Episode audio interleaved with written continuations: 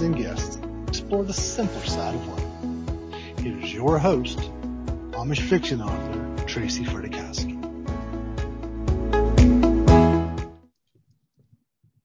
Hey there, welcome to another episode of Buggy Talk. I'm your host, Tracy Fredrychowski, and this is podcast episode 34. Each week, I bring you the story behind the stories along with the storytellers. For this week's episode, we have Amish fiction author Mindy Steele.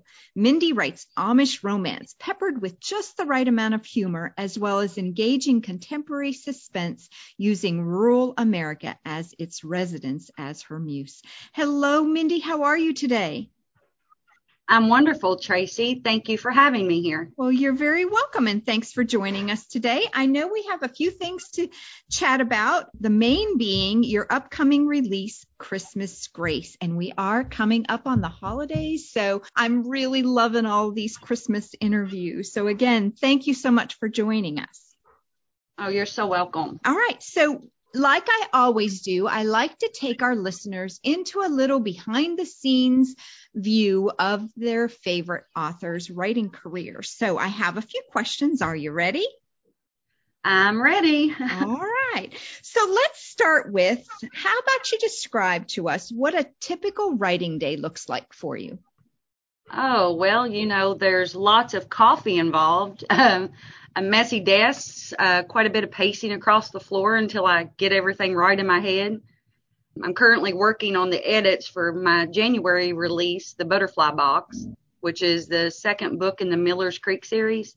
So I'm kind of jumping back and forth. And I think a typical day for me is jumping back and forth. So you write a lot of your stories in series. So how about you tell us how do you keep things fresh for both your readers and yourself when you're writing in a series? Well, I mean, to me, each new book is fresh. You know, you haven't met all your characters yet, but I'm an avid reader, a Facebook surfer, so I get to see what other readers are reading and recommending, and it helps to stay on top of things. I have lots of maps, homemade, of course lots of character lists with full descriptions and photos to help me keep focused. This fall, my son and his very talented girlfriend are actually making a mural of Pleasants County, which were, is where almost all of my books are, you know, the setting is.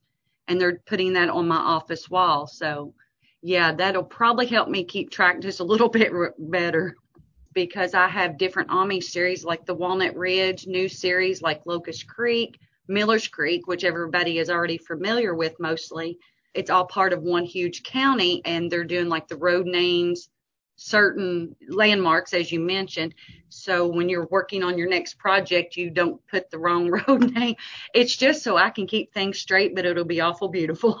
Well, you know, I have a map on my office wall of Willow Springs, and that's the the town that I write in. And I did that two years ago, where I mapped it all out, you know, wrote the street names so I would never get them confused. So how wonderful that is that they're going to do that on a whole wall for you. What inspiration that is. Yeah, I've Exactly. I've got so many little scratched up maps. I think, that, you know, the whole idea of taking them all and putting them together will be a whole lot more beneficial for me. Well, what a sweet thing your children are doing for you. So tell us, what is your favorite part and your least favorite part of the publishing journey? Oh, well, um, my favorite by far would have to be when your agent calls you and said, I sold your book. It kind of makes all those long hours justified, you know, sung in her little happy voice. My least favorite would definitely be promoting multiple books at once you want your book to do well. And I've been fortunate to have a very awesome street team and marketing teams from my three current publishers. But it's very hard to keep things going and focus on one book when you've already got a new book coming out. But it's not a bad to have, so I guess I shouldn't really complain about that. The only complaint is just keeping those characters straight in your head. That's that's the only thing. Yes. Mm-hmm. yes. So talking about characters, describe your perfect hero and your perfect heroine. Oh, I love strong heroines. You know, the ones that just don't know they're strong until they absolutely have to be. Uh, relatable, raw. Women who are by nature strong, but as all of us, you know, they're fragile too. I like flaws, um, which helps a reader connect because all of us are. And I don't believe in creating a perfect character. You know, those ones that can just tackle everything head on and, you know, come out successful. I, we all kind of need help from time to time. And I just, I like to portray that in our books, that it's okay to accept help, ask for help, lend help. So I like, you know, female characters who have, you know, their issue, their flaws, and they find their way out, but not by doing it alone. Exactly. And I guess as far as heroes, well, of course, I love that strong, silent type, like most readers do. You know, the guy who, you know, his life's been interrupted, now he has to step out of his creature comforts. I kind of think that's when we get to see what he's really made of. And I like building characters like that. I don't like chatters. I like heroes that when they say something, you know, you listen. Um, and my heroes to date have ranged from everything from game wardens to bee farmers. So it's pretty good wide selection. Well, you know, I, I have to comment that I've met your husband and he is the strong, quiet type. So how many of your heroes are modeled after your husband? I would have to say my recent Love Inspired release, Daniel, um, mimics my husband quite a bit, especially since we have a blended family. So it made it a whole lot easier to write using him as a muse. Silas Graber from my very first book, To Catch a Hummingbird, had a lot of Mike's qualities involved. I just tweaked them up a bit to make Mike even look better. but yeah, I, I, I've been fortunate to have lots of strong men in my life. You know, my brother-in-law gave my husband a kidney. He has, he's been a great father figure. My dad has been a wonderful example. Uh, my sons have become great men, and and all of them have similar traits like that. So my muse, I don't have to go very far for it. It doesn't. I don't have to try and dig too hard to find great heroes for my stories. Oh, that is wonderful. So tell me, how many plot ideas are just waiting to be written? And can you tell us about anyone in particular? Oh, my brain is constantly moving and fueled by uh, coffee. So I'm going to say, I don't know, probably hundred. I don't know. I don't know how many. Uh, my, my brain's always plotting. I have a notebook that I keep on my desk that when those random thoughts come in, I write them down and then I'll go back to that notebook and I'll think, what was I thinking? What, what is that statement all about? I know. I think I have that same notebook. and of course, the little post it notes everywhere. Like you'll be working on one book and then the next book you think of something that needs to go in it. So, yeah, thank God for post it notes. Now, as far as, um, sharing something about when I get my current project is actually quite a bit of a secret for the moment. And to my knowledge, no one's ever written what I'm working on.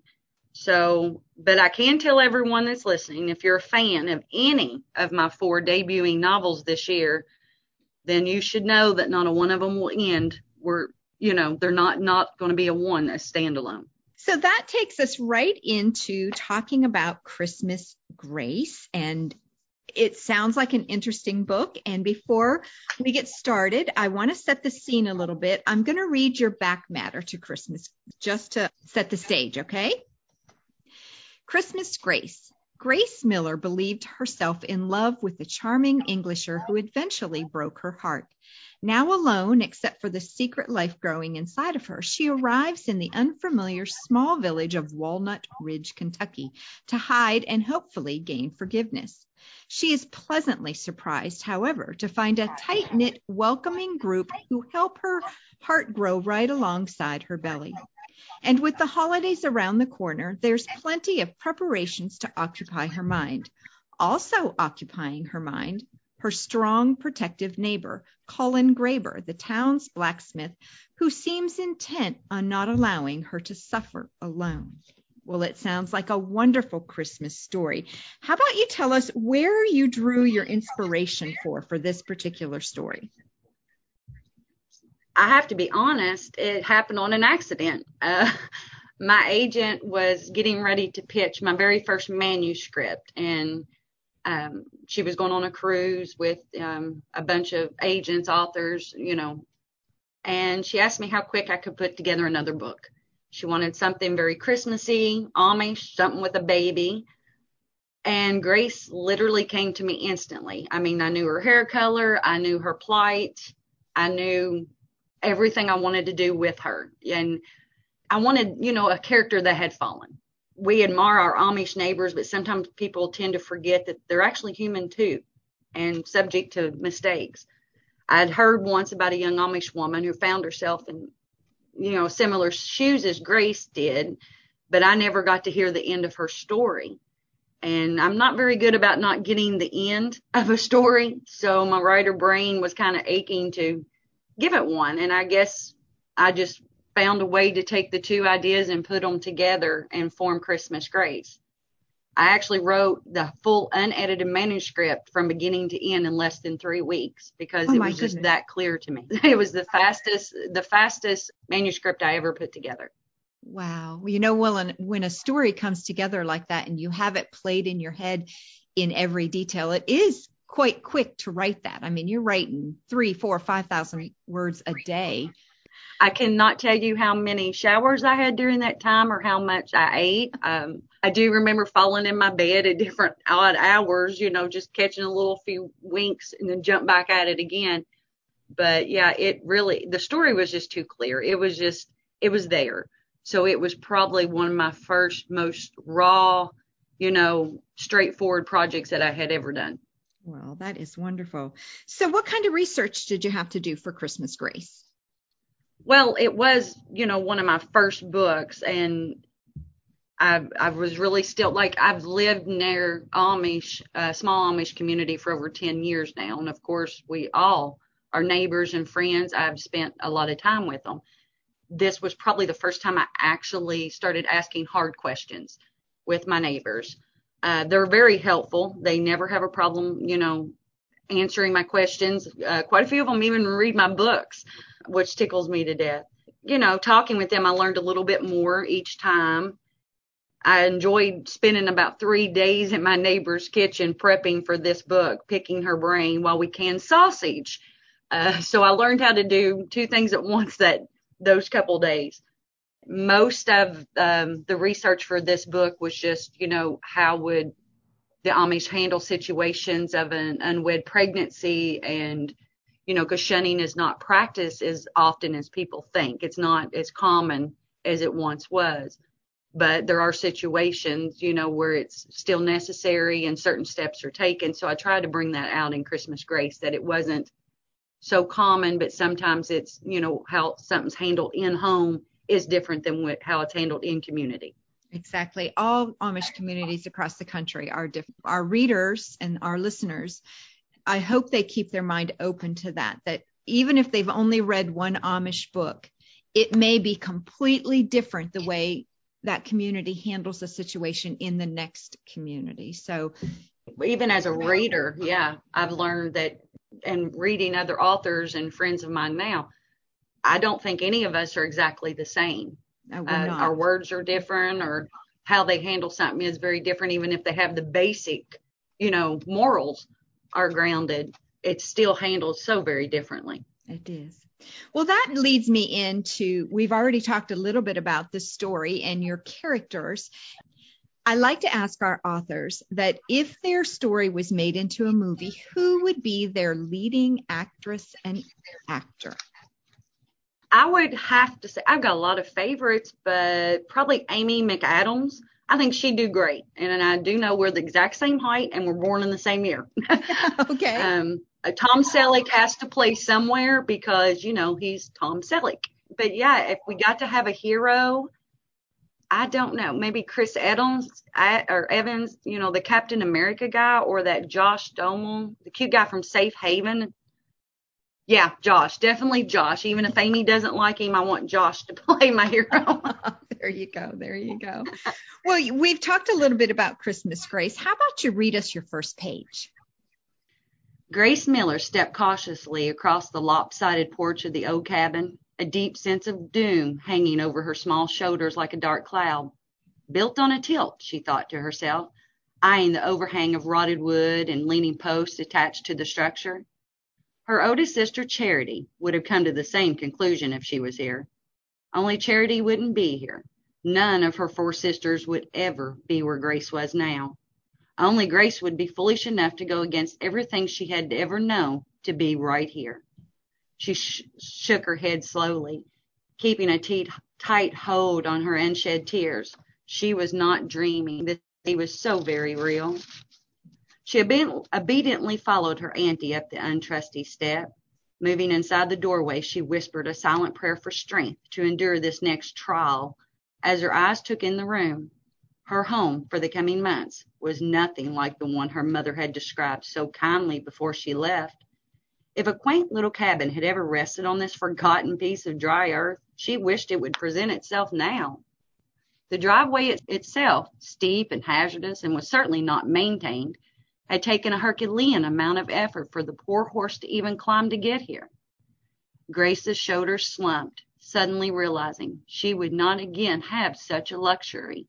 If she was ever to travel beyond these four worn out walls, it would be on foot. Oh, that was wonderful. I forgot to ask you, Mindy, what time period is your book set in? Yeah, it's a current modern day. Well, thank you so much for giving us an insight to Christmas Grace. And I have to ask you, is there anything you're working on right now that you can share with us? Well, I have about a couple, three projects going on, and I'm getting pretty excited about them now that they're coming together better. Aside from the new project that we can't talk about yet, I've got two new Amish series going. I just finished book two in a series called Daniel's Daughters for my agent to start shopping. Um, readers who all, who have enjoyed his Amish wife's hidden past will probably love this series since it's the story of each of the Raber's girls all grown up. Between edits and obligations to my current publishers, I'm working on uh, The Amish of Locust Creek. And it's about a small community that's shrinking. And those that are remaining, it's their struggle of how to keep everything from disappearing. The next new series that I started on and almost finished the first two books is The Bluegrass Amish Brides. It's kind of an extension of all the characters you know, from other books along with new ones. And there's going to be lots of weddings involved. Don't you love it when you can write in a series and you can pull characters from the first couple books into the last ones? I think that's yes, what I, I, entices our readers. I, I, think so too. I think when you fall in love with certain characters, and some of some people have really taken to a few of my characters, you don't just want them to disappear. You want to let them even if they're in the foreground you know you you've been introduced to new ones it's comfortable it's comfortable and you get to see a community grow or fall or you know you get to be part of it I have a couple fun questions for you, but before we do that, is there any specific things you want to say to your readers? I think as a writer, it's scary to send your words out into the world, you know, share it with people and then find out what they think. And so many of you have tried on a new to me author and my first two releases have already shown that people are falling in love with them. The Amish Flower Farm from Hallmark, you know, the Hallmark's first Amish romance, I'm still blown away by so many responses on it. So far, all four of my books this year have hit the top Amazon 100 a few times. I think that in itself deserves a thank you so much for all of you for supporting me. And as long as you're you keep being willing to read my books, I promise I'll keep writing them. Oh, that's perfect. All right, just for fun, I have some questions for you. Number one being, but if you could ask God one question, what would it be? Am I doing this right? I, I, think we're all, I'm, I'm a believer that we all have a talent, something that we should, you know, use for others. But I guess now that I'm older and things have changed for me, I, I can see where those cha- talents change also. Um, when I was younger, I felt like God blessed me with our large family because He had that faith in me that I could raise contributing and carrying, caring members of society. I dedicated everything for my children and my husband when our last child grew out of his boyhood and I, I found I had a different purpose, which was share inspirations and stories to everyone. So I feel like that might change, but yeah, I, I really, you know, you never know if you're doing it right. So yeah, I would have to say if I ask God anything is please tell me, am I doing this right? I guess when you meet him and he says, um, well done, good and faithful servant, you'll know the answer. yes, exactly. That that's what I can hope for. There you go. All right. How many books do you own? Okay. Well, I'm kind of frugal. I have a small, small library, and it kind of takes uh, me really, really loving the book before I will put it there. And I actually own 217 books. Well, there you go. I think that's a good bit. I plan on hopefully rereading.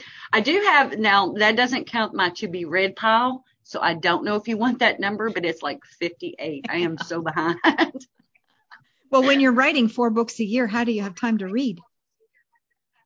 Oh, I well, you have to read if you're going to write. Like I just I don't feel like you can really write if you're not reading. I don't even know how to explain that. It just seems like the two go hand in hand. So my last question is, do you have a motto you live by and can you share it with us? Oh, yes. Keep on keeping on. Those four words have gotten me so far and have helped me through so many trials. I mean, when I was younger, I had Bible verses and things that I just, oh, this is my motto. No, keep on keeping on. Um, it might be the four words that I don't recall ever being written in the Bible, but it still shows a lot of strength of never stopping. You don't stop. We don't stop until we're done. Exactly. And that's a wonderful motto to live by. Well, Mindy, I want to thank you for spending time with us this week, and I look forward to reading all of your new projects. Any any last words? No, just thank you so much for letting me be on Buggy Talk today. And thank you all that are listening. And you have a great day. Thank you. And that wraps up this episode. And I encourage you to visit my website at tracyfredrychowski.com to see a complete list of some of your favorite Amish fiction authors and all the great books they add to the Amish landscape.